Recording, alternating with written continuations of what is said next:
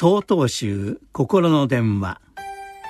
今週は「子供たちの桜」と題して秋田県梅林寺木村光寛さんのお話です。先日ある学校の卒業式に招かれました。担任の先生に引率され誇らしげに入場してくる卒業生たち。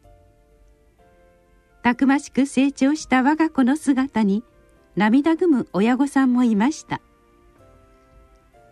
今年も多くの子どもたちが学校生活で学んだ知識と経験を身につけて巣立っていきました。卒業生の言葉が印象に残ったので紹介します。いつも一番そばにいて支えてくださったお父さんお母さん。僕たちは家族の愛に包まれてここまで育ってきました。ことあるごとに文句を言い反抗ばかりして心配をかけました。でも愛情を感じない日はありませんでした。一体どれだけ迷惑をかけたか分かりません。一体どれだけ感謝すればいいか分かりません。今日まで僕たちを育ててくれて本当にありがとうございました。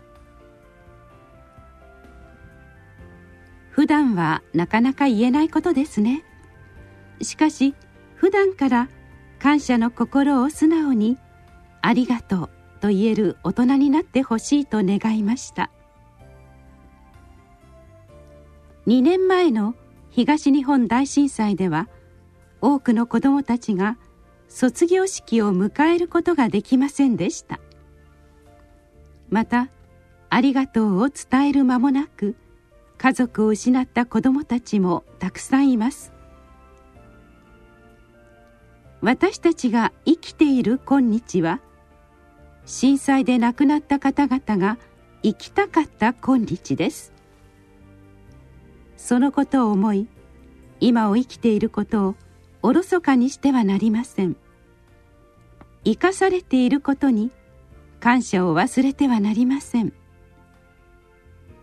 両大本山では被災地の寺院に桜の苗木を届ける復興祈願桜プロジェクトが行われています。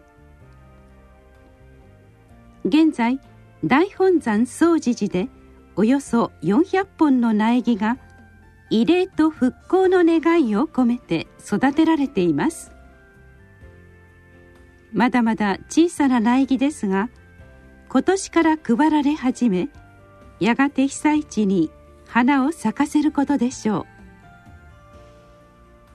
子どもたちをこの桜に例えるならば卒業式や入学式を迎えることができなかった子どもたちの分まで精一杯咲き誇ってほしいと願います。そして立派な木に成長して被災地を見つめ続けてほしいと願います。